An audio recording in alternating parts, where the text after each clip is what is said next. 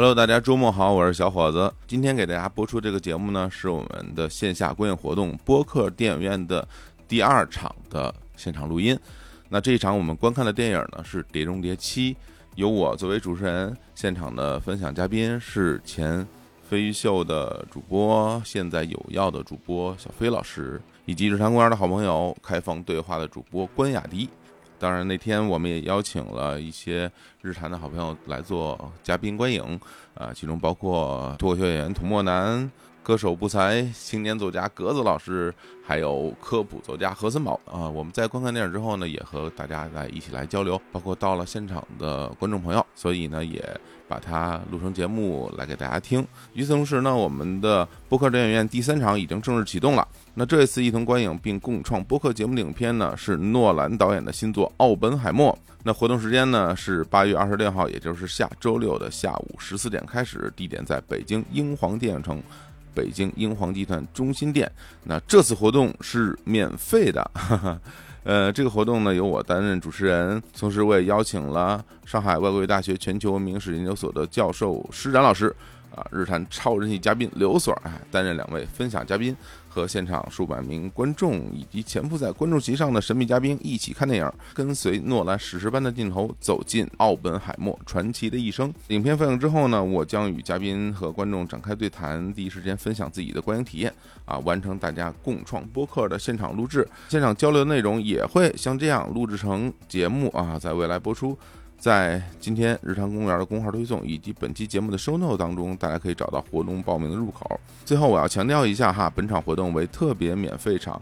那为了保证每张票呢都能够送达真正想参与活动的朋友们手里呢，我们将采用预付押金、现场返还的形式啊。您需要花五十块钱先报名，活动现场凭票入场。活动当天签到结束后呢，呃，我们的工作人员会将您的门票押金全额返还。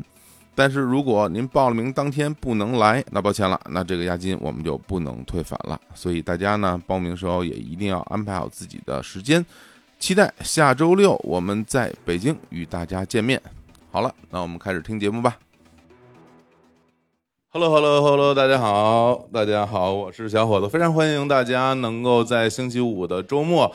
来到这儿来参加由日坛公园和关雅迪开放对话联合主办的活动播客电影院，我是日坛公园小伙子，谢谢各位，谢谢大家，我是开放对话关雅迪，谢谢大家。呃，今天我们的分享嘉宾是我的偶像哈，那个前飞秀主持人小飞老师，大家好，现在的播客有药的主播。呃，那个星期五的北京非常的困难哈，交通，然后那个大家能够顺利的到这儿，我觉得已经是胜利了啊。然后今天除了我们几个在这儿以外呢，我还请了一些我们日坛公园的好朋友，然后隐藏在我们的这个观众席中，然后给大家介绍一下脱口秀演员童墨南，哎，嗯，呃。歌手不才，啊，呀，青年作家格子老师啊，哎，嗯，啊，还有科普作家何森宝啊，对，然后今天我们的活动观影完了以后的映后的流程呢，呃，我会和我们的嘉宾聊聊啊，看看电影的感受，然后我们三个跟大家分享一下，最后还有我们的。啊，大家啊，如果你有问题或者你有感受，我们可以一起来交流。然后呢，呃，每一位交流的朋友都会收到礼品。然后最后还有一个抽奖的环节，啊，也有奖品啊。当然，今天所有来的朋友都可以获得我们下周一上线的西夏付费节目啊。谢谢。嗯，哎，跟大家说那个大奖是啥？我刚才看那个一大包东西，呃，说一下是啥？我我知道是什么，然后在我的手机里，然后我现在就先不告诉你们哈。对对对，也也有助于我到时候临时变卦啊。到时候我看了我看了以后很动心哈，我就不太想给你们了哈。行行行，然后那我们就先和我们这几位嘉宾先聊一聊哈。来，那个莫南，来，哎，来看完了以后感觉怎么样？那。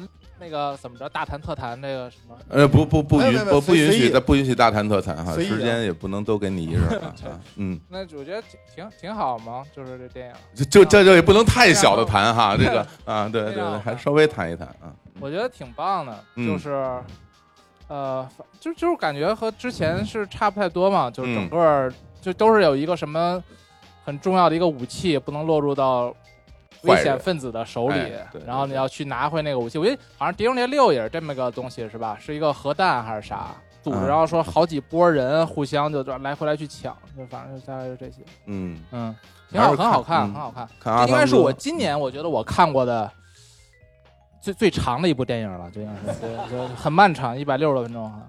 嗯，累不累？啊你很还行，你不坐我旁边吗？我也不敢怠慢，主要是 我挺好很好我中途都上了个厕所啊，也不知道大家坚持了很久。行。那个像那个你之前呃，就对对阿汤哥的各种这种特技啊、玩命什么的印象也很深，应该这次这个你感觉在他这个系列里边算算狠的吗？啊，我觉得很挺狠的。然后他不是那个预告的时候就把那个摩托车那段儿对，就已经放出来，是一个完整的就给放出来了吗？是，啊，我想，咱们可以这你这这还就是因为我看的时候还有点有点心疼，我觉得这个我要是就在电影里第一次看这个，我应该还是会很激动的。嗯但是他把这个放到那个预告里，嗯就反我我也不知道他们是怎么想的，可能就就就反正是一个能能能吸引我大家来电影院，但是它嗯你但是你看你在电影院再看一次的时候，你肯定那个效果就会打一些折扣嘛。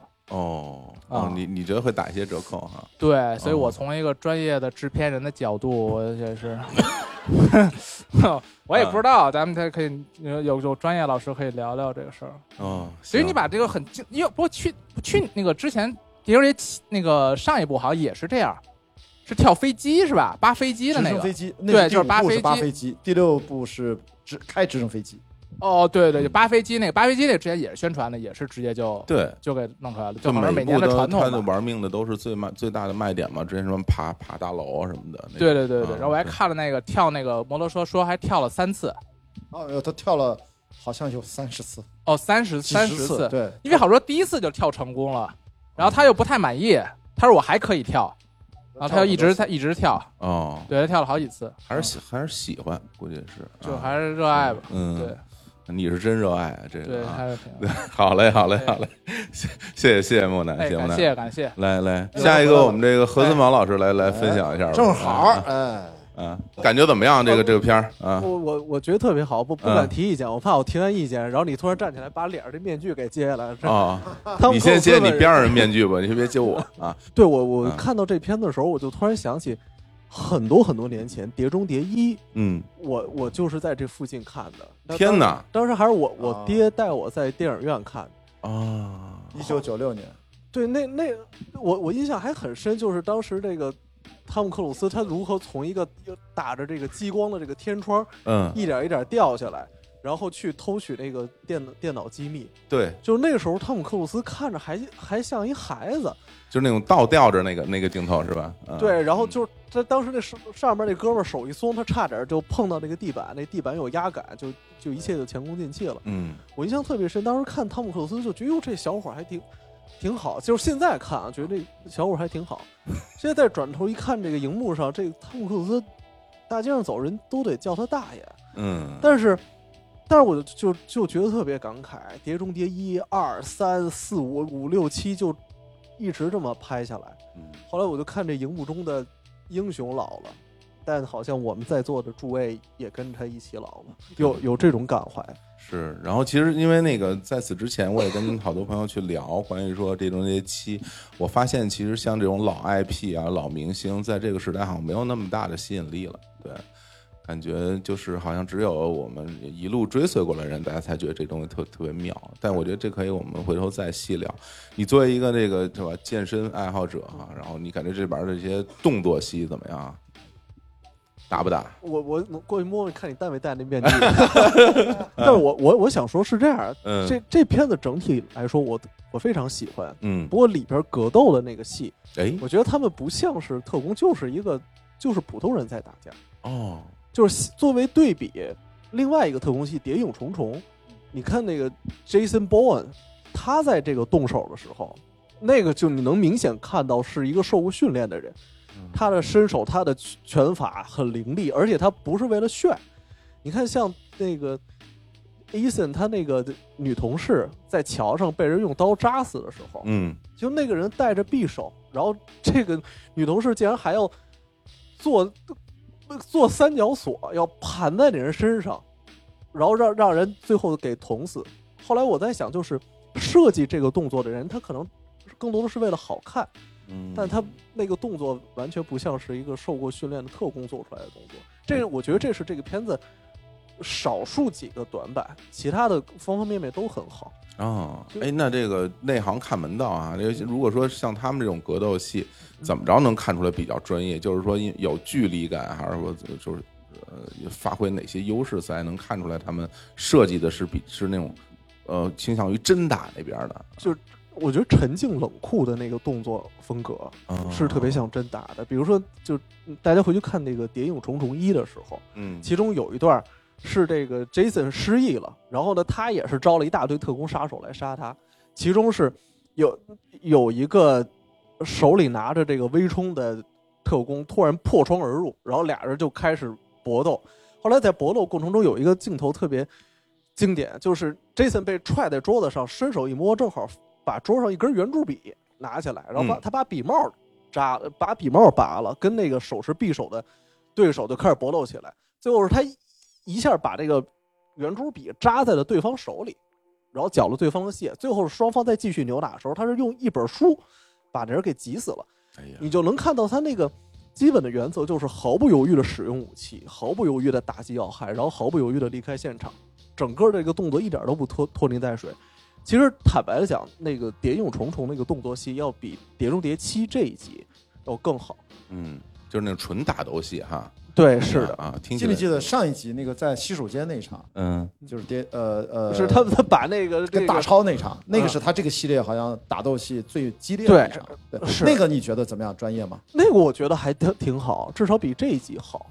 嗯，至少比这一集好。这一集你我我能感觉出来，就是他那个很多演员，他可能之前没有拍动作戏的经验，然后也没有这方面的训练，但是他情节有需要，那怎么办？那我就安排几个看上去比较厉害，但实际上不符合逻辑的动作来打。还真我觉得这个戏其实他借他这个这个话题点啊，嗯我觉得你看，呃，在戏里面，Tom Cruise 演的那个角色叫叫 Ethan Hunt，他领导一个这个碟中谍小组嘛，就叫叫什么 I M F IMF 这个小组，就他是绝对领导。但是其实，在整个《碟中谍》系列里面，这个电影项目当中，他其实也是绝对领导。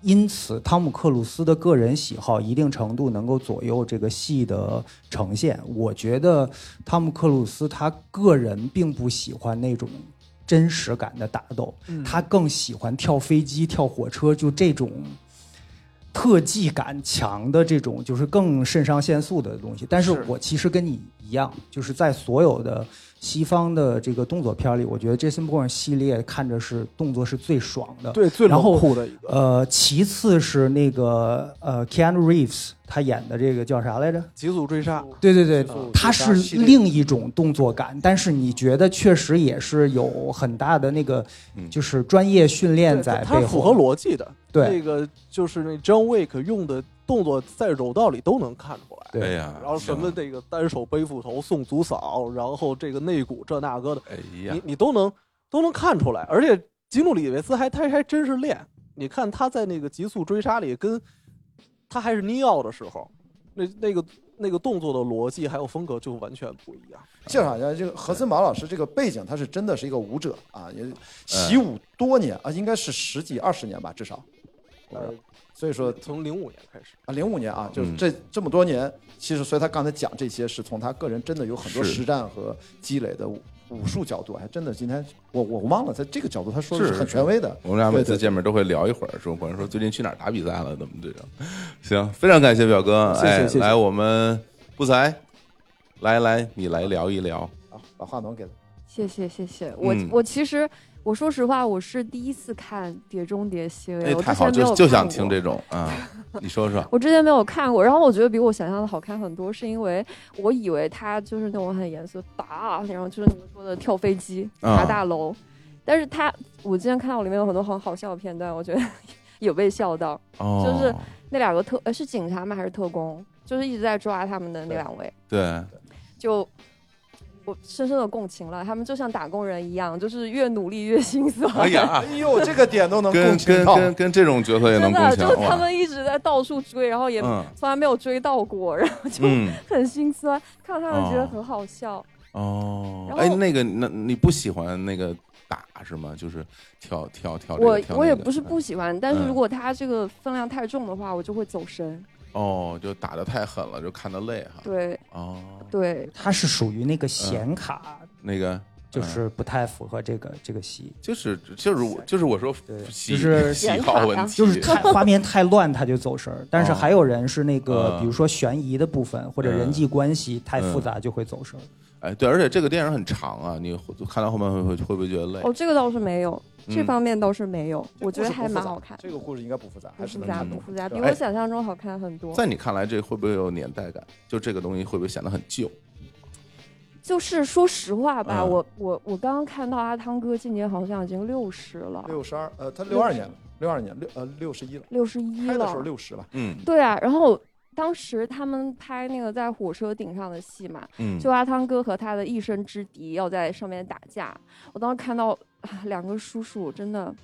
何至于此呢？就是感觉 又心酸了是吧？就下来谈这，何何必要命啊？何必啊？对，要活呀，这个啊，就感觉他他们年纪都蛮大了，但是还这么努力，对，然何况后我们呢？然后感觉身体素质都很好，所以嗯我就下定了决心，还是要坚持去健身房。哇，还太有正面意义了，太好对了啊！先是打工人的无奈，后来是自我的健身励志。对，感觉他们给都带来的是这。样的观感，我也是没有想到。是好，好的，这这是一很励志的作品。真嗯不过不过，我看他那个整个的身体状态，的确令人非常佩服，很强啊。很强。对对，让我们在座大家都可都应该向他学习，多多多锻炼啊！但是是现真的向他学习是很困难的一件事儿。不用上这么多价值了，啊是吧？没有没有什么就 就是我我说句心里话吧，嗯就是因为在这种系列的这种动作电影里边，在火车顶上打斗是一个很经典的场面，嗯在非常多的电影里面都有展现，包括你像什么原来《天下无贼》上面也打，对吧？很多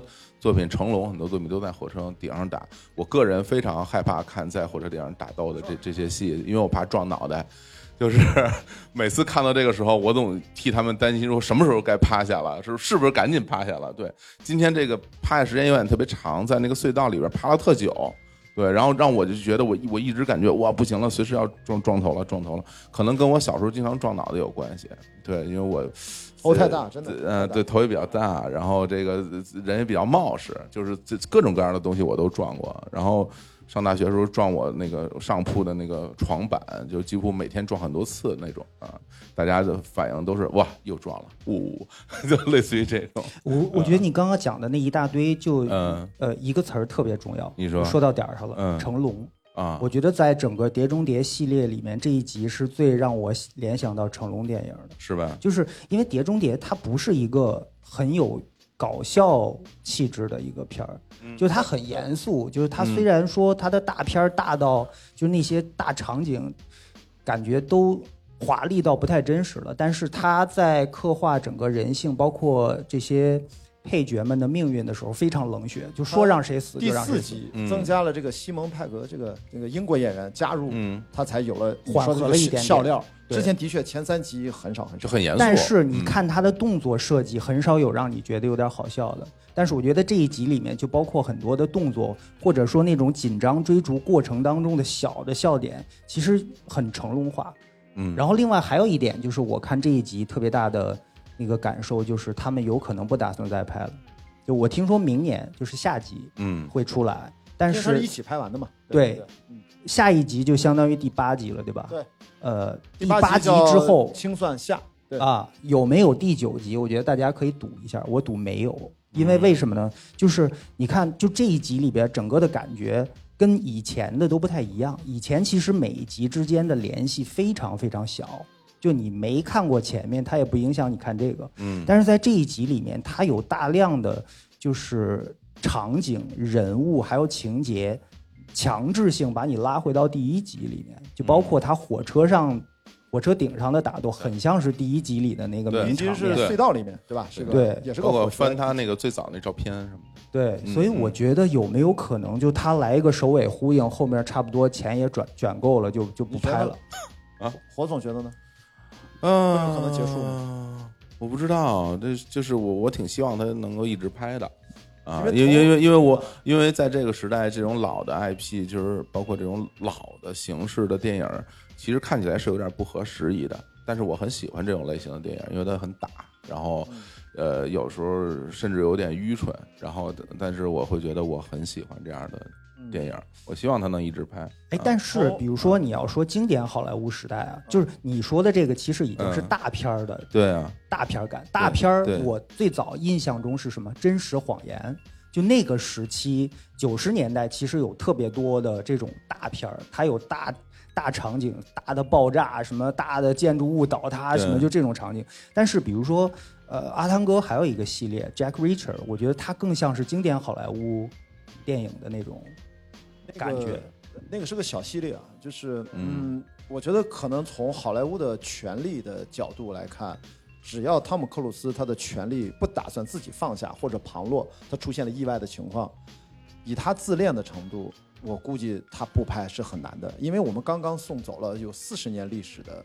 印第安纳琼斯夺宝奇兵系列，这个呢，他已经都八十了，还在拍呢。哈里森福特就是好莱坞的逻辑，就是你只要有价值，能榨取观众还买账，你老上八十也能拍最新这一集。虽然全球卖的也不好，但是从另外一个角度，我也很疑惑啊。这个戏，我觉得你前面的判断，我也产生了同样的疑问。大家有没有发现，这一集里面的女性角色尤为的不同？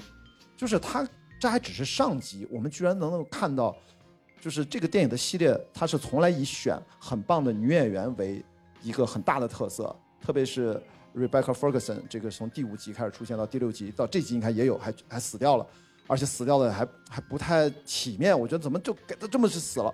结果居然这一集的女主角，我怎么给我的感觉是要把汤姆克鲁斯、伊桑亨特的任务要交给他的感觉？就他从人物塑造的起承转折、戏份吃重这个比例，超过之前六集任何一个女一号。我是觉得他是不是要到第九集就变成女亨特的人选？给我这种错觉，我也不知道这是真的假的。反正大家我不知道看完什么感觉，一会儿可以讨论啊。哎，格子来说说，哎，对对格子老师，对，我们你你今天嘉宾你感觉怎么样？嗯刚才大家都很专业哈，我我我我觉得其实今天把我叫来特别好，因为我应该属于八零后里面比较少数的可以作为对照组的人，就哦是我比较干净，什么意思？就是啊你洗过澡来的，就是就是我们也都洗洗过澡，就是我啊我记忆中这是我今年看的第一部电影哦哦，就是我我哦。我我不是一个影迷，哦，你是说你是指是进电影院还是对，进电影院应该今年是第一次哦，然后我我我今儿如果啊。不是来见你们俩，然后我嗯。我都不会来啊，哇。对，然后好感人是吧？对，是呃嗯，然后我我所以我我我觉得就是你们有任何的困惑，想找一张白纸来问问的话，我就是嗯那张白纸啊行。啊对，然后我我当然也很爽啊，呃这个具体体现在这两个半小时我没有拿手机，嗯。没有拿手机，一个一个原因是我我被他蹦蹦蹦给吸引了，另一个原因是我在跟何腾宝较劲，就是我我就看看他用不用手机，哎，他用了五六回啊，对，对。你你好好看电影好不好？在在这就是啊场，你这个不是在这场专注力实验中我赢了啊，因为我看他老谁发，在我跟你我看他老发心理学的那种什么哦哦哦好的。那个卖卖那个课程，然后对哎，呃，嗯。对，没有没有开玩笑。呃，但是呢，我我我我跟你说，我我其实看这个我不会太，就是我的那个享受和大家的享受相比的话不是那么彻底，因为嗯我觉得我不该放纵自己看这么久，所以呢，我我一直在练练听力，就是没有看字幕哦啊啊，对，然后这个这个，所以我我我我有些地方没有听懂，啊是意大利语吗？是不太好懂 没有啊啊还有法语，还有法语不是他有些英语我也没听懂，然后 然后那何必呢有有些地方没听懂的，然后那字幕就过去了，所以这嗯这个就是把自己逼得很辛苦。然后嗯但是呢，我我开玩笑，我我我觉得还是挺享受的。就是嗯我我我昨天在跟一朋友在讨论一个问题哈，嗯就是我觉得娱乐是有是是有明显的层次分明的年代的，嗯就是呃我们呃就是你看我虽然看电影电视比较少哈，但是我跟八零后是完全共情的。就是在娱乐方式上，比如说我看到汤姆克鲁斯出来，我会，我那我的内心是一种啊，好好帅啊！那个摩托车从山崖上飞出去啊，很帅。就是嗯我我会有这种强烈的这种感受，但是我非常怀疑零零零后已经完全不能够体会这样一种带有一点英雄主义的这样的一种一种帅的感受了。嗯就是他们的享受的东西可能是另外一种东西，然后那个东西是什么，我不是完全的知道，但是从我跟他们打的交道来看，我会觉得。呃，我们有点在变成我们以前眼中的叔叔伯伯辈儿的那些人，就是，嗯哎，小朋友你在干嘛啊？对我就恨不得天天劝他好好学习，就像你刚刚劝大家要好好健身一样。就是哦我我我我会我会觉得我们已经我们已经很明显的处在我们自己的这样一个信息茧房里面去享受我们自己的这样一种娱乐茧房带来的东西了。然后呃，包括我不知道今天在座的平均年龄哈，然后我我我觉得不会非常太年轻的，呃对，就是可能大家的保养都不错，嗯对，就是就是我我觉得这已经不是一个非常年轻的娱乐了，这个电影对我来说嗯啊，明白明白嗯。这，挺挺本质问题的。啊是，然后这个回头我我我我关于这件事儿，我刚刚在看电影的过程里面，我还在在思考。然后简单的来说，我觉得就是，呃，在我们小时候看电影的时候，我们可能在电影里能看到好多未来啊，然后然后会憧憬很多未来，而且那些未来会跟个人的生活相关。那现在其实，呃，跟个人相关的未来没有那么多了。就是它能帮到你实现不一样所谓未来生活的那种畅想，没有那么多了。那现在大家好像已经活在未来里了，那我们再去关注什么东西呢？那像这样的电影，可能原来能给我们带来特别多令人憧憬的、美好的那种非现实、高科技的东西，但是现在它已经不再是那些了不得的东西，因为那些东西已经在我们身边了。对，所以大家会觉得这东西没有那么、那么、那么、那么、那么了不起。嗯还真是，我记得《对碟中谍一》里面就是那个假面具那段，就包括他们怎么制作一个人的假面具，对着实还是震撼了很多观众。对、啊，但是现在你你再看到这个场景，你你纯就觉得三 D 打印而已，三 D 打印而已？对，或或者或者你会觉得对你会觉得这东西很很很很 old school，特别逗，然后、嗯呃太老了，就是你会有这种这种心情。对，然后这个呢，我就跟大家说，这个我一直在找这个系列最经典的，说《碟中谍》系列有三宝，第一个就是他说的变脸，对吧？从第一集开始不停的撕，不停的撕，嗯然后咵，然后这个还保留了，但另外两点我就几乎看不到了。嗯，一个呢就是要潜入，对吧？他有一个密室潜入，从第一集、第二集、第三集，哪怕上一集，呃，第呃还有是要掉到一个水的，叫要要憋气嘛，还之前是吧？还有一个也是去到那种不可能进去的那个堡垒当中去偷东西也好，拿取情报也好，因为碟中谍这个碟，大家注意这个碟是是那个啊软碟的碟，那是三点五寸硬盘的年代，就是大家经常开玩笑，Word 文档保存键的手办啊，就那个玩意儿啊，那是那个年代，所以它是这个碟，它不是间谍的碟。然后经历了整个科技时代是这块儿，然后第三点是什么？就是它的内部的背叛。你看第一集上来全灭，后来每一集，哪怕到了第六集，大超在里面，他也是个反派，他就他要不停的内部要互相反叛。那你想不到反转再反转，因为它本质是个悬疑谍战的类型。这三点目前好像只是变脸，是形式感的保留，剩下那两点核心都没有了。所以说这个系列坚持到现在，我都觉得跟以前最初给我们留下最深刻的那个印象的东西有有点 有点在不停的改变啊、我也不知道是变变成啥样了，就是悬疑感好像好像没有什么悬疑感，我觉得。没有了。对，因为其实这个系列呀、我估计没有人看过它的电视版吧，就是呃最早我没有。是个对，最早一九六六六十年代的一个很老的，也不算特别有影响力的一个电视节目。B 级 B 级片儿算是 B 类的，嗯。后来自从呃九六年呃 Tom Cruise 他们的这个制片公司把它搬上大银幕之后，就等于激活了这个 IP。以前可能 Mission Impossible 都不能算是个 IP 是吧？太老了。对，大家想一想，第一集九六年，咱们随便看看，比如打开豆瓣，你看看他那个演员阵容，非常可怕，无法复制。嗯里面什么让雷诺，什么对对对呃克克里斯汀，什么什么，对，还有那个呃牛牛贝是是女一号，你竟然都能说出他们的名字，我我我现我以前说的更熟，就是那里面这么多演员居然都是配角，对天哪，这是一个纯超级豪华的电影咖，然后嗯到第二二开始，它就变成传统的好莱坞电影。二是吴宇森导的，对所以二跟一比起来，那个气质好像完全是不一样的。一我觉得更多还是延续了电视剧那种间谍片、啊悬疑片的，包括它字幕很多美工的都还挺六十年代的。那总体说来，小飞老师看完你喜欢吗？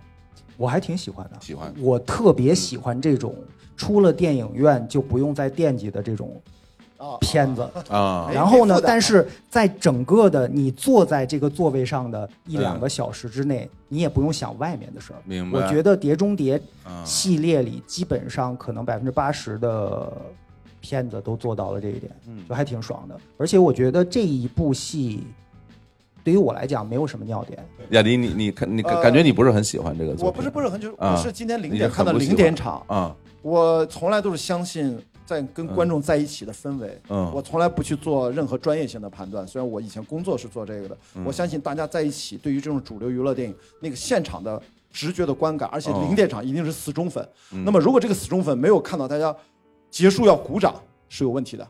就是嗯零点场或者说首映场，一定大家都会激动的鼓掌啊！变形金刚第一集都快尖叫了，你知道吗？男孩们全都站起来了。对，所以你所以说嗯没有什么反应，我我嗯就感觉这是不如第四集，不如呃不如第六集，在我的看来，它在整个七部里面，它排不到，勉强可能能排进前三，我就这种观感你。这感觉像那种制片人或者发行方的思维，你哦感觉别人没那么喜欢，我就问你自己，我就我的感受跟他们是一样的，就是我看完了这个电影，我没有觉得不好，啊，但是这么说吧，这里面每一场动作戏我都看过太多遍了。哦大家看到这里面在罗马就那个我也去过那个地方，对吧？它跟《速度与激情十》一模一样的处理，然后还不如人家那个更暴力。它里面当然那个小汽车也挺搞笑，那是一个美剧级别的动作戏处理啊。放在这里面，Italian Job 就我们看到太多的这种罗马、巴黎的追车，远远不如在上一集伊桑亨特开的那个车在夕阳下穿过凯旋门，就是那种范儿。就是在第六集、第五集，我依然能看到那种三十四岁拍第一集时候青春版的汤姆克鲁斯那种意象，甚至他不如 Top Gun《壮志凌云二》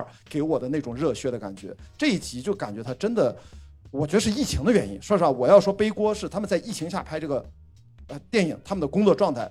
汤姆克鲁斯在现场经常骂人，有很多八卦当时出来，所以我觉得大家有一种莫名其妙的压抑感。有有什么八卦？就是他在现场骂人啊，说你们如果不好好干活就怎么样，我们冒了疫情那么大风险，你不戴口罩，巴拉巴拉哦。当时这种八卦特别多，我就能感觉到这个电影里面每个人他不快乐，他不投入。西蒙佩格在里面去搞笑，有一点勉为其难，所以我就觉得这个电影它给我一种压抑的气质，我不知道这是我的感受，我没有觉得那么好，就是而且一看啊，我同意刚才格子在那儿说的啊，就是这个时代过去了。就是这个电影，它在国内我觉得卖不动。我这看完我就散场，我就听大家的反馈，没有人说话，你知道吗？以前看零点场好电影，大家气杀气杀杀。然后这里面刚才我坐在旁边气杀，前面三排这女生看到一个经典的桥段，把我笑了，就是他那个降落伞咣冲进火车，对吧？然后刚把危机解除了之后，他跟那个女的开始亲亲我，Are you OK？Are you OK？是吧？然后突然这俩女生在那儿怎么哎呀呀成雷军了？这这这这这这太吓人！我我跟你说，我看到那儿也是这个心情。我今天零点场，你怎么刚把人家 Rebecca Ferguson 刚刚离世啊？你怎么就跟这个转换的你也忒快了吧？什么情况？我觉得哎，这两个女生她那个哎，这这这这这，哎呀呀呀！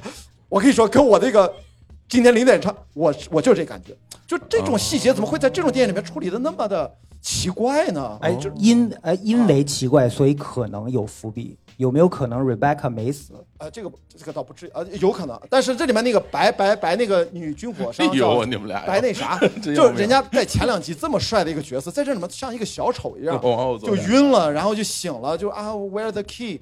就这个角色也浪费了，把所有的精彩的东西都给了女一号。我是觉得，我就我有点奇怪，真的我有点奇怪啊！我就先先说，所以我没有那么的爽。我我特别喜欢这东西啊，我我非常喜欢这样的电影，对，然后呃，因为它就是我觉得呃，我很珍惜在电影院里能看到这样的电影，因为我觉得像这样的电影越会会越来越少。然后我我我喜欢它很多的那些不合理的东西，然后喜欢它那些很多很愚蠢的东西，甚至有很多。呃呃，在当今看来很过时的东西，就是这个是我一个个人审美的偏好啊，我喜欢这样的东西，因为有好多在在某一个时代看起来一切都非常好的那样的作品，呃，在我看来，它多多少少会有一些追随啊，或者是为了能够赢得更多票房啊，或者或者怎么样。当然，嗯、我也不去揣度创作者的初衷，但是我总觉得在一个时代做出一些不合时宜的，然后傻乎乎的东西，让我觉得我我会很感动啊！我喜欢这种非常有点傻的，有点傻的，然后也包括它里面那些经典的镜头，然后让我会觉得真有意思。就是因为很多时候大家可能会想想搞点新的啊，有很多搞艺术创作人，他在某些时段都想去搞点新东西，然后往往你会发现他搞那些新东西非常差。然后就是发现他这为了去搞新的而搞新的，然后他们这里面好多特老的，又跑什么意大利去了，然后又有什么罗马斗兽场，又威尼斯那些非常风光纪录片里都能看到，对对对，沙漠啊，对，然后那种特别老的这些东西，让我会感觉哇，这个。哎呀，这么老，太有意思了，就是对 不是你刚刚讲的，给我的感觉就跟你投了这个片子一样。嗯，不不是，我要是有这个钱呀，我也不能干这个事儿啊！真是，我也不来这儿了，不是？对，我觉得咱们咱们这年龄相仿，对啊我们这是嗯他只要演，我肯定会去看，嗯这个是丢不掉。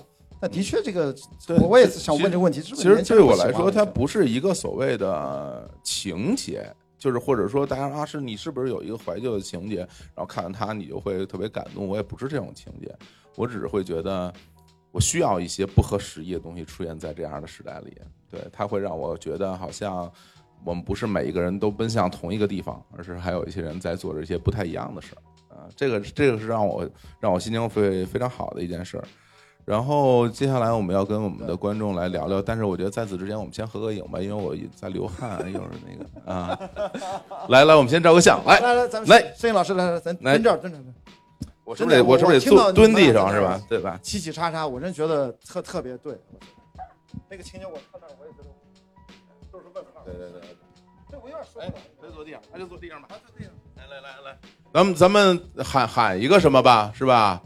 这个这个《碟中谍七》，咱们就喊七，好吧？来啊，七好，哎，一二三，我说一二三，咱们就开始喊，一二三，七。哎，这是我自己一个人在喊吗？对，拍了吗？还没拍。稍等，来来来，因为它有点逆啊，光，我觉行行行，行吗？那我我喊《碟中谍》，大家喊七，哈，来来来，好嗯，来，一二三，《碟中谍七》。好，来，我们那个大家来发言吧，然后看看大家有什么感受。是大家举手啊？有没有人举手？来，开始吧。开始感受？哇，没有人有任何感受，让我们走啊！有有有有一位，这位来把话筒传给他。来把话筒给你，恭喜你得到我们的奖品了啊！来，我来念一下奖品到底是什么，你先说吧啊！来，来，大江老师好，哎呦你哎呦，别别瞎讲啊！开了开了开了，有声，大点声就好了啊！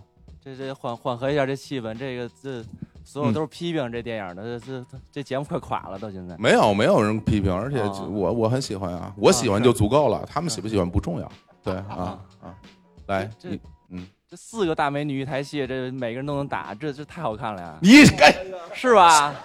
是哎，什么叫懂电影？我跟你说，哎，你呀真的不行，你真不行，这我都没好意思说。啊，哎，来来来，多多说多说说。就他是当霹雳我刚才特别委婉啊，我说什么？哎呀，这个时代什么？哎呀，有点有点过时了啊，或者不符合。我就想说这个，对你你是吧对对啊啊，嗯，这个这个这个，没事，你别别紧张，你我这非常好啊。接着说啊，哪个最美？你觉得啊？啊，那那肯定还是女主这个美国队长这个女主佩吉特工啊，啊长得非常大气啊，你看，那是非常大气。没准还是因为她最美，所以这准备让她接阿汤哥班了嗯，啊。你希望他能接班吗？之后一直让他拍。那也不用，阿汤哥也挺好。这你看，嗯，要是要是美国队长来也，也也那个 CP 感更强。嗯，那我们之前看过那个，哎对着嘴啊，对啊对，那个看这个第七部之前就看过第五部，第五部感觉真是差点意思，电影院看就快睡着了，比那个强太多了嗯啊。然后之前是就第一部看过一点儿，看过那个看到那杀手不太冷，那杀手刚登场就出门吃饭去了，返璞归真了，那小黄车在那里面转半天。就变成喜 喜喜剧的那个飙车，啊既然反正每一个那个好莱坞的电影，它都需要一个飙车片段，那就反过来飙飙这最小玩意儿的也挺有意思。真是，呃，这这我我必须要承认，我觉得啊，今天就是这这集里的飙车啊，呃，时间有点有点长啊啊，可以少飙一会儿啊啊，对，啊比如飙个五分之四的时间，我觉得对可能更好一些啊啊，之前那个开车下楼梯也有过啊。嗯，那是都有，啊，是他这个面面具也挺有意思，就保留就那既然其他的电影哪怕它更加科幻或者更加超级英雄，但它也没有用这个，那它一直能保留自己的那个特点，它也挺有意思的。啊。就就还是还是每一次那个变脸还是挺有这个新鲜感的。嗯，就哪哪怕看过无数次，但还是会就像看那个柯南怪盗基德一样，他一样会有那种嗯就特特别惊奇的感觉，特别期待。好嘞，谢谢谢谢谢谢，真好。其他朋友举手，哎呀，还有谁？哎呦，后面有好好几位，哎呀，啊以下有三位，你你你你来点一下。啊，你看这哎，三就举手呢，那呃，那个先首先见到各位老师特别开心，然后今天有这个机会分享一下，呃，对这个电影的感觉，就是其实就是这个对《碟中谍》对我来说是一个就是只要它出我肯定会去看的一个系列，然后嗯，就是我发现其实好像大家都没有讲配乐，所以我觉得我可能想讲讲配乐这块就是因为我我是有一个特别明显感觉，因为就是尤其比如在《碟中谍一》的时候，其实呃就是那个时候可能没有一个特别就是除了它这个主题以外非常嗯怎么说非常明显的其他的就是其他的一些 riff，然后。呃，我感觉就是有，就是可能从第六部换成了 Lauren Belf 这这作曲家之后，就是他在第六部里面其实能听出来他加了一些就是自己比较 iconic 的那种旋律，就是尤其是那个就是噔噔噔这个这就是这个三连音，然后就是我我我觉得就是从第六部开始，然后尤其是当时第六部我记得印象很深，就是呃每次有阿汤哥和大超的一些追逐戏和打斗戏，然后就会出现他的这个主题主题音乐，然后在延续到这一步以后，我发现其实这个主题是一直在的，所以我觉得可能作曲家是有意的在嗯制造一种从第六部开始的延续性，所以我觉得很有可能在下一部里面还会继续使用这个旋律。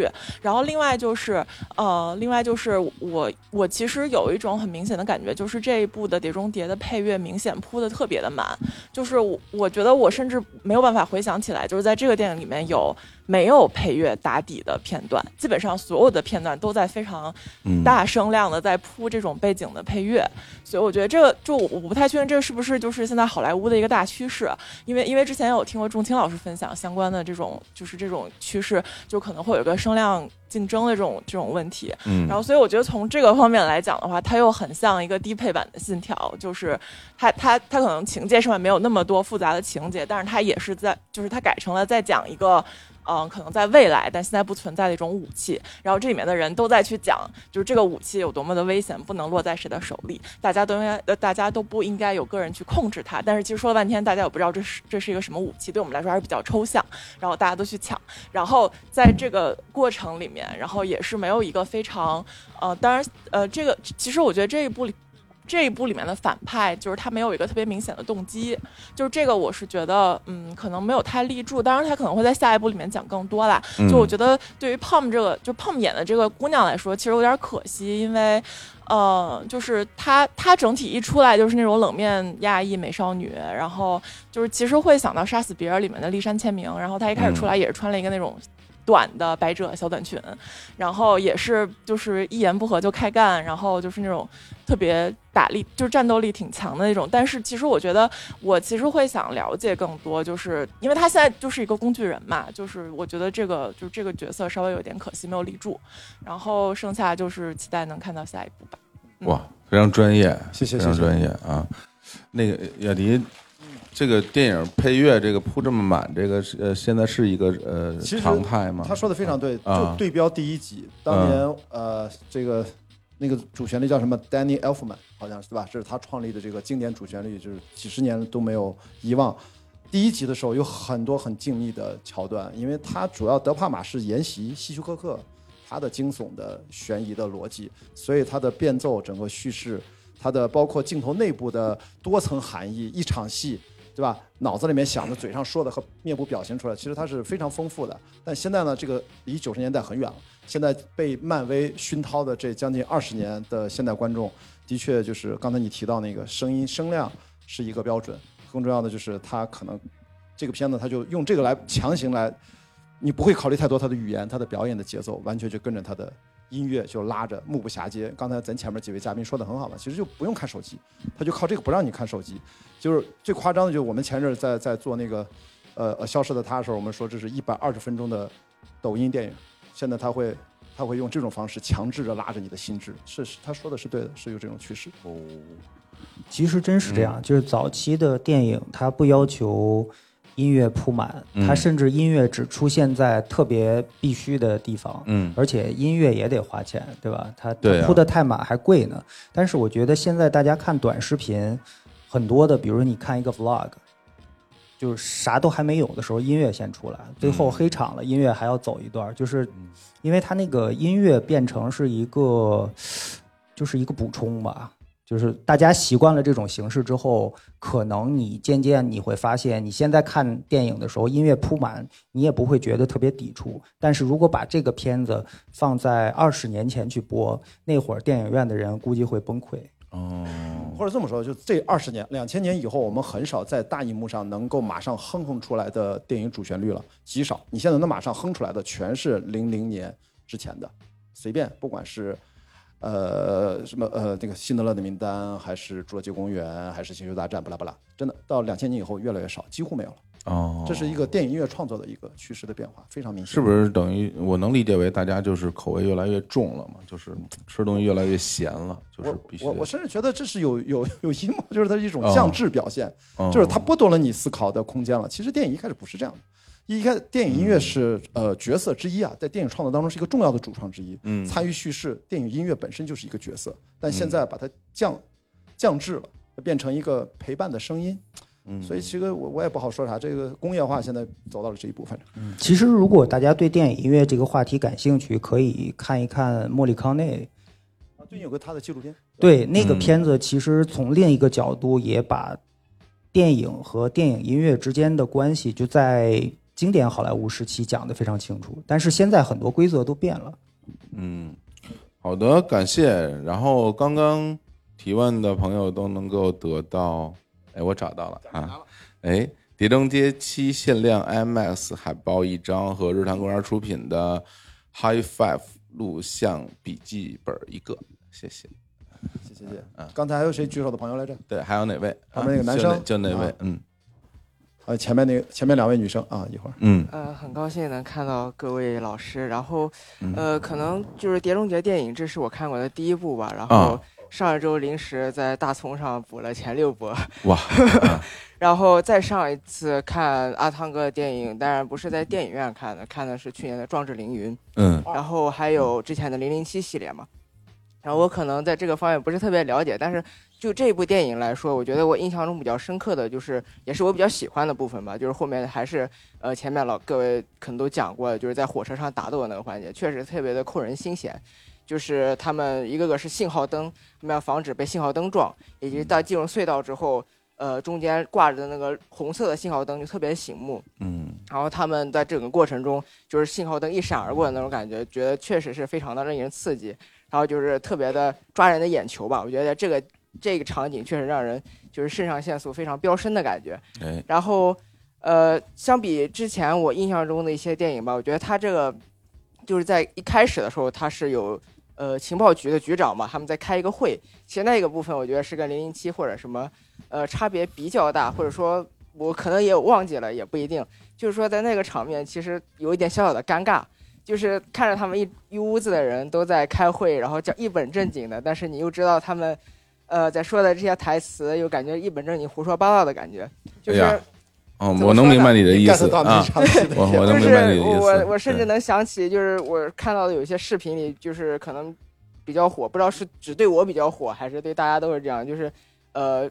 就是有个黑人小哥，他们会模仿一些电影里的，就是黑人兄弟吧，会模仿电影里的一些场景，我就能脑补出，如果是他们两个来演，他们就会一本正经的在那边说这个对世界会造成多大多大的危害，然后，但是就是会非常的搞笑，这个是我觉得就在前面让我非常的出戏，或者说让我觉得，呃，感觉怎么说呢，就是可能是文戏的一部分吧，但是我让我觉得这一段，嗯、确实让人觉得就是一直在看他们讲这个肢体有多么强大，多么危害，然后然后那个首脑那个局长还不停的提出问题，但是我觉得 作为一个这个身份来讲，我觉得他们的角色分工就很明确，不知道是一种技巧还是什么。然后其他的吧，我感觉，呃，怎么说呢，就是，呃，我比较印象深刻的还就是这两个部分。嗯谢谢嗯，能冒冒昧的能问一下您今年多大了吗？呃，我今年我是九七年出生的，今年二十五岁还是二十五岁吧？嗯呀，保养真好，看着特别显小啊。谢对对小谢小，，然后那我我也觉得，因为开头那块儿其实是一个很城市化的表演，对吧？他他对，然后的确让我看起来都会觉得有点儿有点儿傻了啊，因为他们之间那个问题，来回也特别多，然后也也是像您说的哈，一本正经，当然当然当然是很一本正经。然后，所以，所以像像这样的电影，它里边的这些桥段，我觉得可能就是怎么说呢，就是有点过时的感觉，对吧？我是我是会觉得有一点，嗯嗯而且交代背景，这次交代有点复杂。对，而且就是交代了一个很复杂背景，然后是高科技的什么什么人工智能的东西，然后去去控制它需要一把钥匙啊，你看，这个我我觉得很有可能，咱们探讨的嗯很多东西，在他们嗯最初开这个选题会、策划会的时候，就是研究剧本的时候都研究过。对吧就是我们现在的观众很有可能并没有看过任何一部《碟中谍》，对那你怎么让现在的观众迅速的给他们一个背景介绍呢？嗯，对，我那我们老观众看起来就稍微觉得有点拖，就知道了，知道了，赶紧就啥啥啥啥。但是其实有很多人是不知道，他就会哦，原来是这么回事啊。有可能听完了还是不知道，但是我觉得他尽到了他讲述的这个义务。对，反正就挺挺挺挺好。对他啊他说那个荒诞感，从整个嗯故事设定也是，其实也蛮荒诞的，因为所有的这个编剧建立在人类中心主义上。其实本来人家 AI 发展到一定程度，现在的此刻的科学家，包括伊隆马斯克在内，都知道，实际上我们是不可能控制它，它一定会超出我们的想象，根本不是这里面这个逻辑。这么惨啊？毫无疑问，这是现在如果真的到了超人工智能，其实跟我们人类没有什么关系。其实我们不可能还能拿一个钥匙怎么控制它，这个太人类中心想想当然了。此刻我们二零二三年，科学界已经都不是这个观点了，这个没关系，哎无所谓了啊。真吓人！谢谢谢谢这位朋友，嗯谢谢。来，哎，刚刚那个前面有个女生是吧？刚举手。对对对啊，前面嗯嗯，谢谢谢谢。那个，其实我是个纯路人来着，因为我没有听过日坛的播客，然后哦。也没有看过《碟中谍》我纯粹是关注了那个关老师，然后在极客上 timeline 上刷到了，然后就临时买票来。哦。但是我特别惊喜，我要表白一下不才老师，因为不才老师的歌是我当年上本科打游戏的时候特别喜欢的一个歌手然后我刚听到他名字的时候，我恍如隔世，然后嗯。感觉就青青春杀回。就然后那个我，但是我刚看这个片儿的时候，我其实特别，我有我有两个疑惑，嗯一个是这个片里为什么没有激情戏？就是在我印象里面，一般这种就是大的这种动作戏，基本上都会在这种高潮的部分，然后特别惊心动魄的场面之后接一个激情戏。然后所以刚刚在火车上的时候，我就特别害怕那个男主角去亲那个女二号，但是他没亲，我又觉得很失落。我说这部片 那那到底要不要亲啊？不是，就是嗯主要是呃，第二个疑惑就是嗯他这两个，就是我觉得这个女二更像女主，因为她的戏份嗯明显就比较多。因为我没有看过前面的片子，然后嗯我就觉得女二好像更像那个女主角，所以我就觉得这个激情戏到底应该加在，就是他为什么没有加这个激情戏？是吧？哎呀，对，我觉得这个就是就是因因为看这个看这个片子的价格，我感觉像是爆米花电影，因为它就是一个爽片儿。但是爽片儿它又缺了激情戏，我就觉得少点儿什么。对，然后还有一个就是就是比如说，我觉得我个人觉得肢体的出现的呃。就是次数可能少了点儿，就感觉它没有那么重要。我其实觉得在那个面具那个设备被毁的时候，如果说埋，如果说暗示这个是肢体毁掉的，会更更好一点。就我我他肯定是肯定是，只是他就对，但是他没有嗯明说。对，主要就是为什么没有激情戏？我的这个啊答案和观察，这是个人的观察，就是嗯它要区别于跟零零七啊，嗯都是谍战。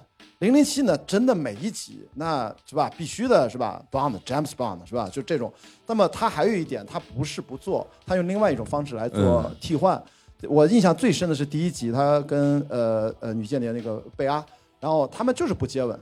那么大家有这个期待，他怎么解决呢？他有一场戏我印象特别深，就是他呃他现在要搜给他搜身，他要把他从从上摸一遍搜身，就那场戏拍就完全按着性张力去拍的。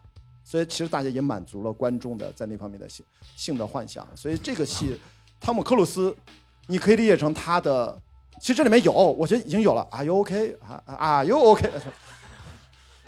又唱一遍这个，不是，就类似，它里面有几场的，有几场的，噔噔噔啊，包括他不是跟他抱在了一起，就是他嗯拍他汤姆克鲁斯他这个系列一直非常含蓄，嗯点到为止。哎，我不知道啊，我我不知道大家怎么来看这件事儿啊，因为就比如说现在在大荧幕上表达这个呃男女之情啊，这种这种这种爱恋的这种感觉，就是是不是很过时的一种行为？不不，我觉得这个永远不会过时，永远不可能过时，只要人还有这个这个啊。正常的这个生理需求。但是呃，说到这个这个戏里面，嗯。可能是阿汤哥他不好这口，就他本身是个禁欲系男神。哦，见过他脱过上衣，但他好像没有怎么着过啊。就就只要就展示自己就可以了，是吧？他没有什么接吻的这种，好像我印象当中没有哎。好像也是哎啊是啊对，这是他的一个特点。嗯他不想变成零零七。还真是。而且不但是没有这个激情戏，嗯前面几部女性角色的戏份极少极少，嗯就基本上都是片段式的，包括那个、嗯这个 Rebecca 这个角色在第五集的时候介入的时候，她也是中间隔好久才出现一下，对吧？对，的确，因为在看那个《狄仁杰》整个系列电影的时候，首先那个剧情看完基本就忘了啊，反正我记性也很差，我很多都忘了。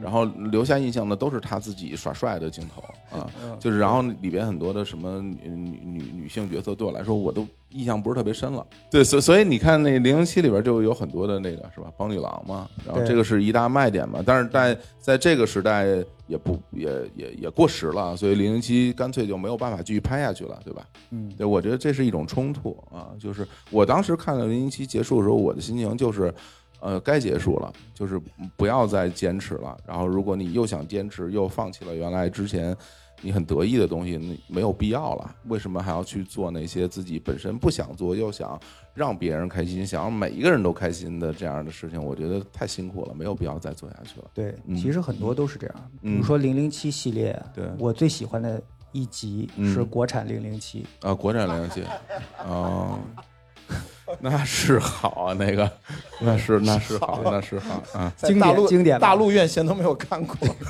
我都是在录像录像厅里面看了多少遍的。不行，这个话题太老了，我们换一个新。太老了太老了。来，还有没有朋友那个？好的好的，这有有这个男生嘛？啊这位好好来旁边那个女生啊，下一个啊。行。哎呦，有有出来有你要上哪儿啊不是不是咋回事你要带翅膀飞一个是吗？不是啊，是是这样，啊因为哎呦这个我妈也跟我来现场了，哦所以说哦所以说是是这样，就是我在我妈旁边说话可能不太放得开。哦哦，嗨哇！来给点掌声，给点掌声鼓励一下。谢谢谢谢谢谢。就这么点距离，你就足以让你放开了，就哎呀哇，没。看来你妈对你还是很好的。来，您有个您说有个啊问题，这现嗯场到达带来这儿的有有多少零零后？有零零后吗？举个手来。哇哦零零年的，真哇亲哇，就一个。亲哥俩。啊，亲哥俩两个。我这个，因为我这个为什么要来看这部电影呢？就是因为嗯。我这个我这个刚考中考刚结束嘛，这刚结束之后呢，这个每天在在家中里，考，这是零五后啊。哎，这这这这这今年才十五，这马上才十六，哎，哇。也也可能是这个太厂里边最小的了。嗯 还好这个电影是 PG 十三啊。哎呦哦，真好。呃，就是这个，嗯今天来就是这个，主要是中考结束之后嘛，这不是打游戏呢，就是干嘛干嘛，这啊这每天嗯过得也挺那个，挺挺憋得慌。所以说这今天晚上这主要是它它上映了，然后上映了之后呢，我就想着说，要不就来看吧，正好能让自己的这个生活呢稍微变得这个充实一些。嗯然后呢，这个这这部片子呢，其实我觉得吧，就单纯的为了就是放松啊，就是我觉得还是还是挺好的，就是只要你不去抠细节，你会觉得这张片子拍下来还是很顺的。嗯呃当然了，因为都都我都说到细节了，那我肯定是要肯定是抠了一些细节，来抠一下啊哎嗯，比如说这个这个格雷斯，他当时上了那个在第一第一个那个高潮的戏里面，他上了那个去罗马的飞机，他遇到的那个男的，他之后就再也没有交代，所以我就一直很很迷惑，就是那个男的最后到底去哪儿了？也可能也可能是我没有认真看，也可能是这个他最后其实交代了，我没看到。然后呢，还有就是说，一开始就是在那个沙漠里面，就是那个那个那个女主就是女二号，女二号她那个拿起狙击枪的时候，她把自己左眼的眼罩摘下来了。就在这个在之前我看就是这个根据一些消息了解，我一了解到这个这个在就是这个狙击手使用狙击枪的时候，他应该是两只眼睛都睁着，就一只眼睛需要去那个瞄准，然后另一只眼睛需要去观察四周的情况。嗯然后呢，我想说他他把你眼睛遮住了，这是不是多少显得不太专业了？然后呢，后来，哎然后后来呢，我在座位上我自己给他想了一个这个。想了一个这个圆过去的方法，就是他可能是因为这个马上沙尘暴有沙子，要那个怕沙子迷眼，哎他怕沙子迷眼，然后呢他把说这个了嗯把这个眼罩摘遮上，真好啊！对，然后呢这个再还有就是还有一场戏，就最让也应该也是最让大家激动的一场戏，就是那个嗯跳跳山的那场戏，就是骑摩托车。是然后呢，我当时听着说，我说那条戏拍三十多遍，可能所有人都在感叹说，哎，这个阿汤哥好拼啊，拍三十多遍，这精益求精是吧？但是呢，我当时呢，我第一个反应是我心疼摩托车。我觉得那摩托车挺好的，那三十多三十多回，就就每次都是实拍嘛，那肯定都摔摔车，摔三十多辆车，那多心疼啊，啊是吧？这三十多辆车，那还还还不如给我，那我转手一卖，那我就富裕了，是吧？真好啊！你这个想法我也能共情啊。哎，我觉得嗯这个你你讲完了吗？没没没接接着说继续继续继续继续继续接着说，没事，没关系，没关系。继续继续继续继续那个正好让我想想我下面要说啥。您说吧。我是刚刚想说什么呢？就你想说是不是零零后都特别会过日子？啊，我不知这个不是这不清楚啊，这今天我在来之前在家里还补了两集《嗯碟中谍》，就以前的，嗯。就是我看的时候，我儿子在边上看，就有一幕是他们跳伞刚落地，嗯。就他跟大超刚落地的时候。就是跳伞的装备就随地一扔嘛，然后俩人就走了，走了去好像去一个一个顶楼的派对还是什么，呃，我忘忘记了。那是法国的那个啥啥宫，对嗯。对对对，就巴黎的那个，就是去参加一个活动，然后就在这一瞬间，我儿子就问他们那个东西就不要了吗？然后有那么一刻，我也不知道怎么回答。哎，你看，其实这个东西，其实我觉得是一个所谓的耍帅的一个一个东西，就好像呃，我们小的时候啊，因为呃因为这个生活真的很困难啊，所以看到很多人把东西真不要了，就觉得这人怎么这么潇洒呀？就是 因为因为我们都会觉得很心疼，不是因为你得跟你啊儿子说，电影一共对一百二十分钟，然后汤姆克鲁斯跟大超两人卷降落伞卷了 半个小时。不是，你想，我们之前看到有一些演出，然后大家或者或者电影里边，大家把帽子一扔，什么什么外套一扔什么，当时都心里会觉得，哎呦，这要是我，我可不舍得，是吧？对对对，但是它成为了一种耍帅的一种方式啊。让我想到那个主持人不有扔手卡吗？啊。我原遇上过一个，就我啊。哥们儿就是主持活动扔手卡，那手卡就是弄完了以后扔就学的嘛，啊。也不是就跟什么主持人学的，就是啊。念完一个就啪就扔到下面去。那东西结果不值钱结果完了以后，那啊。个那个导演说，那个刚才那一趴咱们再来一遍，啊。大哥下去，哎，谁看我卡了？就那个。哦，在耍帅，然后就失败了，是吧？对，对。吧？想想到了，还有什么补充吗？嗯。没有，就是说还有一个问题，就是这嗯。个这个智体呀，他是怎么和那个人达达成那个协议的？嗯 就这个这个智体，他是他是他是个他是就那个人是怎么那个人是怎么一开始被他雇佣的？然后呢，那个那个那个女女三号，呃，就是那个就杀手特能打那女哎，的哈，对，就是啊有一个有一副亚洲脸的那个那个人，他是怎么又跟那个人达成协议的？嗯然后呢，我就这个是我一直很很那个疑惑的一个地方。且听下回分解。真是哎说说实话，我看了一半儿，我都觉得那俩人是不是人机器人人造人啊？对我也是看对我总觉得他不是像不像真人的，对那个感觉，我也有这种错觉是不是？反正就是给你留了一好多好多一些悬念。哎我想问一下，比如说你看很多嗯电影的时候，比如看坏人出现，他身后不是带着一大堆什么保镖啊、杀手什么的，嗯你会不会突然间在想，他是在什么招聘渠道、什么网站能招到这些人？怎么给他解释他们的工作内容是什么？我觉得那帮人也挺，我觉得那帮人也挺冤的。那个这个这个莫名其妙的这个为为为一个那个那个超级坏蛋工作啊，然后然后莫名其妙的这个被主角杀掉。对啊 还真是，就是有个词儿叫 NPC 嘛。哎，对对这个这个炮炮灰，哎，怎么样？几个呃跟妈妈今天晚上是不是有的交流了？今天这一趴啊，还可以晚上。回家就已经累累累累累死了。话筒能不能给妈妈聊两句？因为我是那个李李叔的，他是我师兄，哦所以我嗯说那个就看到这个活动在北京，因为上次在上海嘛，嗯然后我就赶紧赶紧抢了两张票。然后本来我要带我女儿来的，后来她说她不喜欢这电影，嗯然后我就到处求，就把我儿子求来了，哎呀他才愿意陪我来的。哎呀，哎呀，真好，我我觉得特别特别好。我我我我之前，呃，在我上中学的时候，也会给那个广播电台的老师打热线电话，然后就是阐述一下我的内心的激动。然后我我那个时候就是我也很忐忑，我说我要不要打这个电话，会被全中国的听众都听到我的声音。我那时候就很紧张。后来我就鼓足勇气，然后去拨那个号，发现怎么也打不通。然后后来我就不服，我就研究我到底怎么才能打通，然后研究了很长时间，然后掌握了非常详细的呃秘诀，能够成功的拨通那些热线电话。我跟很多明星都对我通过话，那个时候，对，所以其实那个是也发生在我初中时候的那些事儿。然后你刚说你刚中考完，我就在想我中考完了以后在干嘛？好像每天都在打游戏。然后，然后你还能出来参加这个活动，我感觉非常好，也也也祝你这个未来那么多考试你都顺利啊！嗯且呢啊，年轻人啊，且呢，真的，我这都四十四岁了，我都马上要四十四，我还刚考完试呢，我这我还我还开玩笑，在考试开玩笑，非常非常感谢，啊谢谢你的发言，谢谢啊，谢谢谢谢妈妈的支持啊，把她嗯带来了啊。嗯，来，刚才是不是前面有个女生？边上是有一个女生那个啊那女生对那个女生给她吧。哎，谢谢几位老师。那个，其实我自己想要参加这个活动，最主要的原因倒不是因为《碟中谍》这个 IP，而嗯是看到了这个活动的这个主持人以及嘉宾的这个阵容。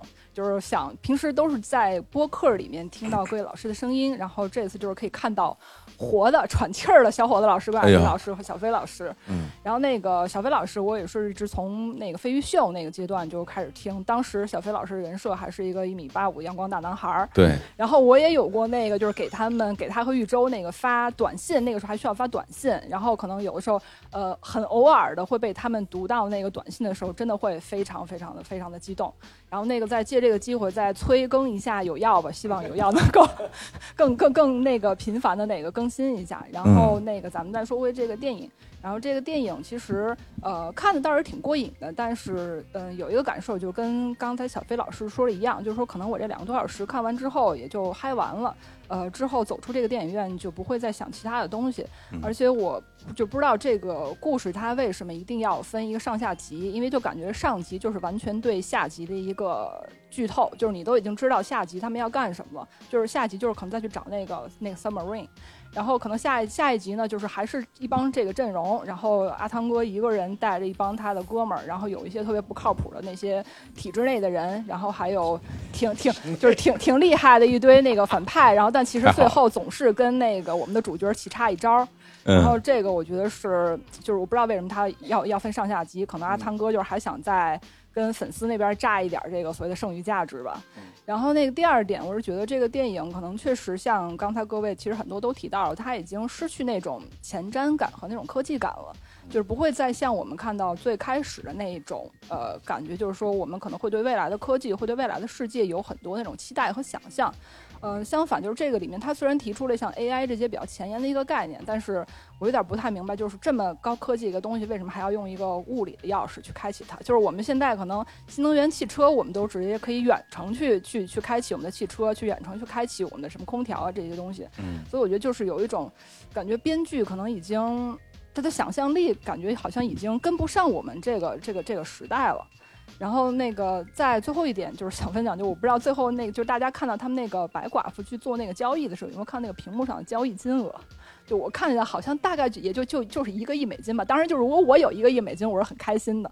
但是他们做这么大一个生意，就是你都是这个这个科技是能够影响全球人类的，然后你中间可能只收一个 一个亿的这么一个 commission，就是你连一个福布斯榜都上不去。所以我不知道为什么 他们那个，我不知道是那屏幕不够大还是怎么样，为什么他们就只设置了一个亿这么一个金额？我觉得他们应该没有想到有人真的会去数那个零。哎，怎么会不？我就数来的，我也在那数我没数明白，因为我不太会数外国人那种三个零一个逗号的那种那种东西。我当时以为对我是一种挑战啊！我以为这是预付，我当时还想呢，这是不是是预付？这头款？啊，说说一共就这么我对吧？我它实际上是是多少？是多少？哎，大家有人数清楚是多少钱吗？那个是一个亿吗？一亿美金，一亿美金，都是是少了点哈。哦对呀是少了点啊。对，可以提给他们提点意见，多多弄点，就是对。对，还有他上一个问题，就是那个关于那个科高科技对嗯对决这个就不够嗯高科技，这个嗯好像也是很多呃电影的这个科技感电影的一个一个共同的一个特点，比如变形金刚最后也靠斧子来对决，是吧？哎呀，怎么说？哎，其实我对这个我的我自己倒是有点感受，就是比如说这个电子设备特多以后吧，当它一没电吧，你就拿它特没辙。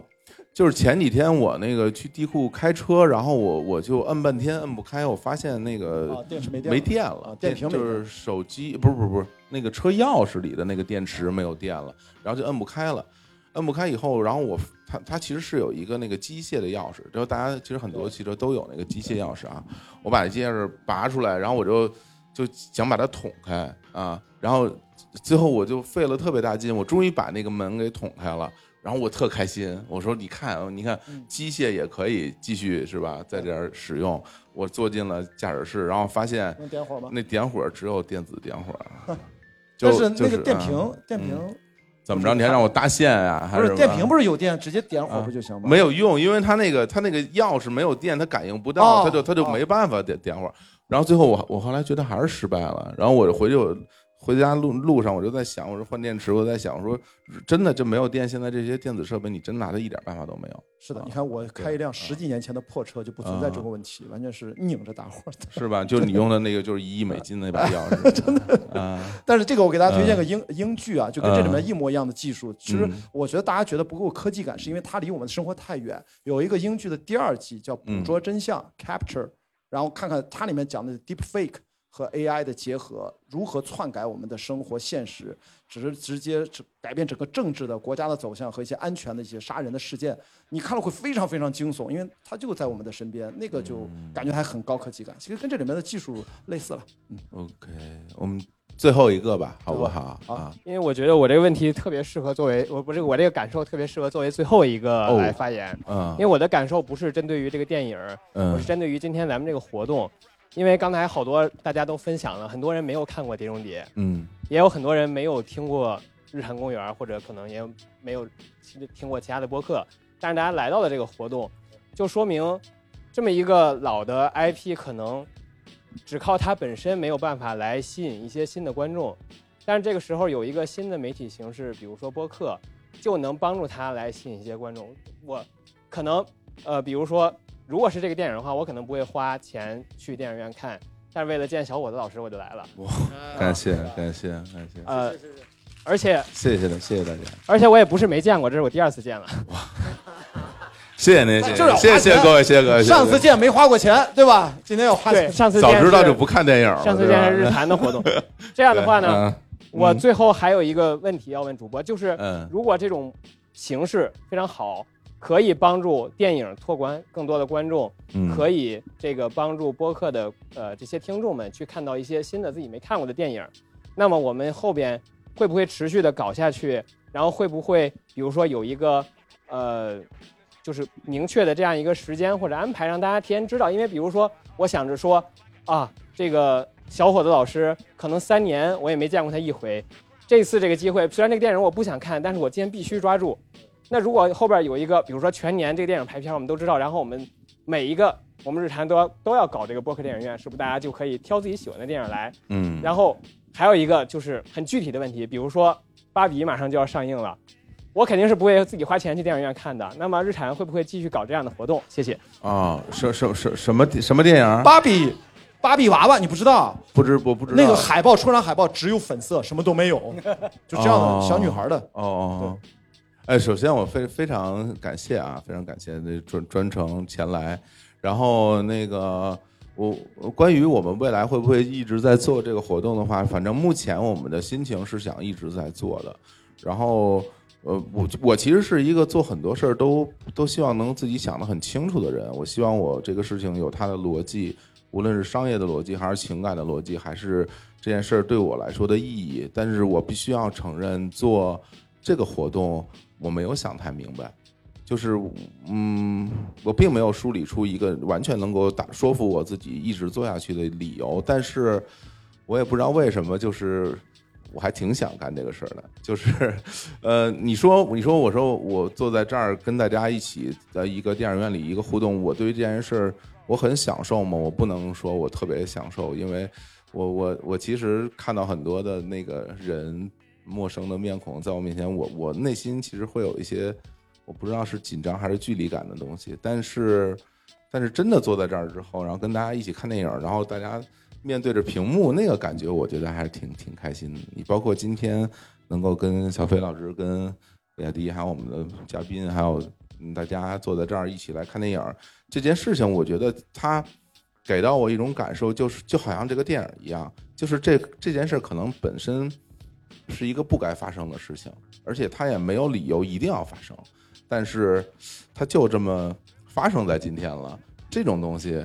会让我很着迷。有些事情其实它的真正的背后的那个动机，嗯，并不是外人觉得合理的动机。嗯、有没有可能这一集之所以要拍，就《碟中谍》还要续拍，嗯、就是某一天阿汤哥突然想说。不行，我就是要想要跳三十次摩托车，我就是想过这个瘾。为了这个事儿，很有可能，很有可能，很有可能。所以说，呃，嗯嗯，我不知道那个芭比要上映，但你说完以后，我其实很很动心啊，就是 我不懂这个东西，然后我会显得非常愚蠢，但是我觉得我还挺挺想看一看的。哎，你个那那期你一定得叫我，是吧？女性专场啊，男生只能被啊，下周啊，那就有点难，有点来不及。呃，如呃，如果它能够持续久一点的话，是的，对对对。我嗯回答这个呃观众，其实这是呃，我从年初深海，我从上海嗯其实做这样形态的活动，今天这是第十二场。嗯其实我就觉得我我跟其实火总一样，我也不知道我们为什么要发起这样的。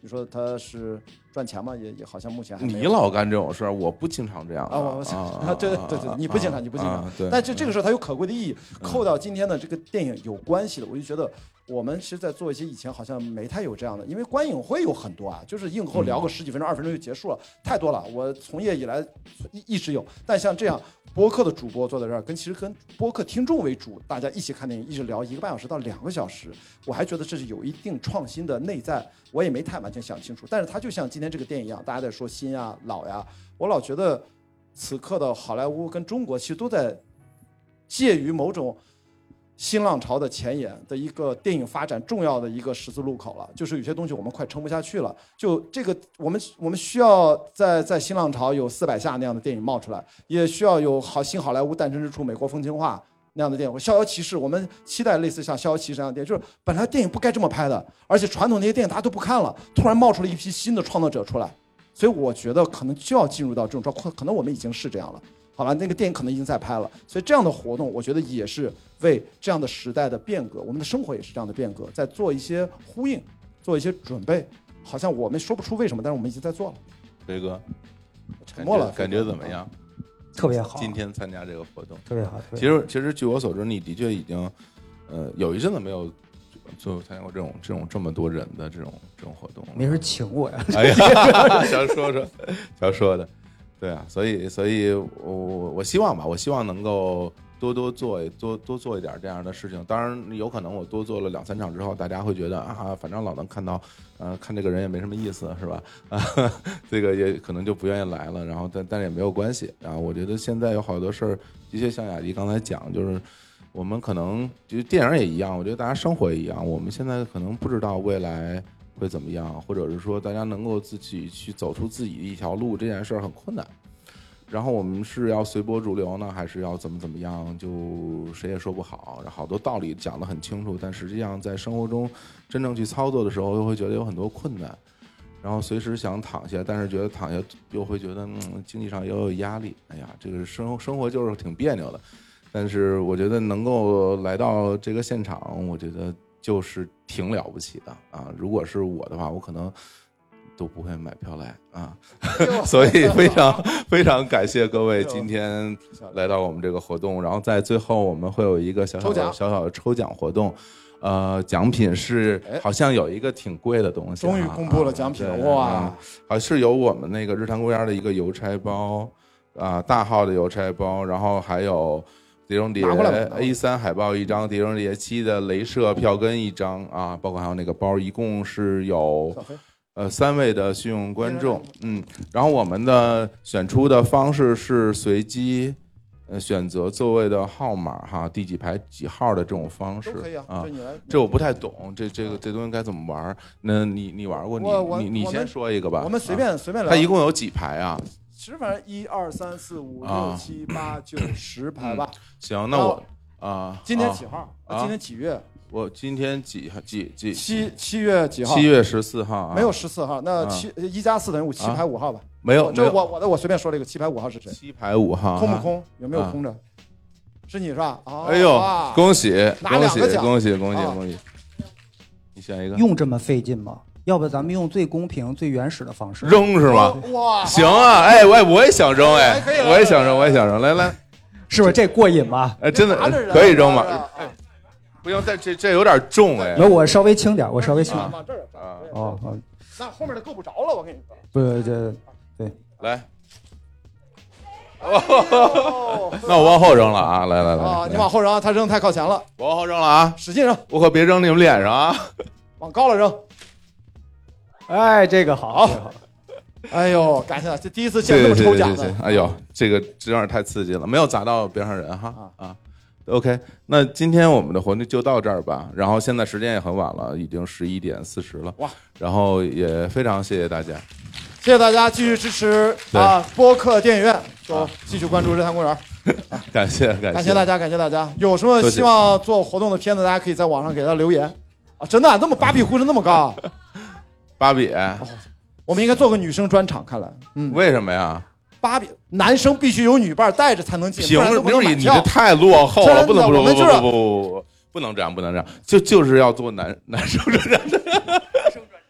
好，谢谢大家，谢谢大家，让大家回去路上注意安全啊！我是最喜欢粉的，我充电宝都是粉色。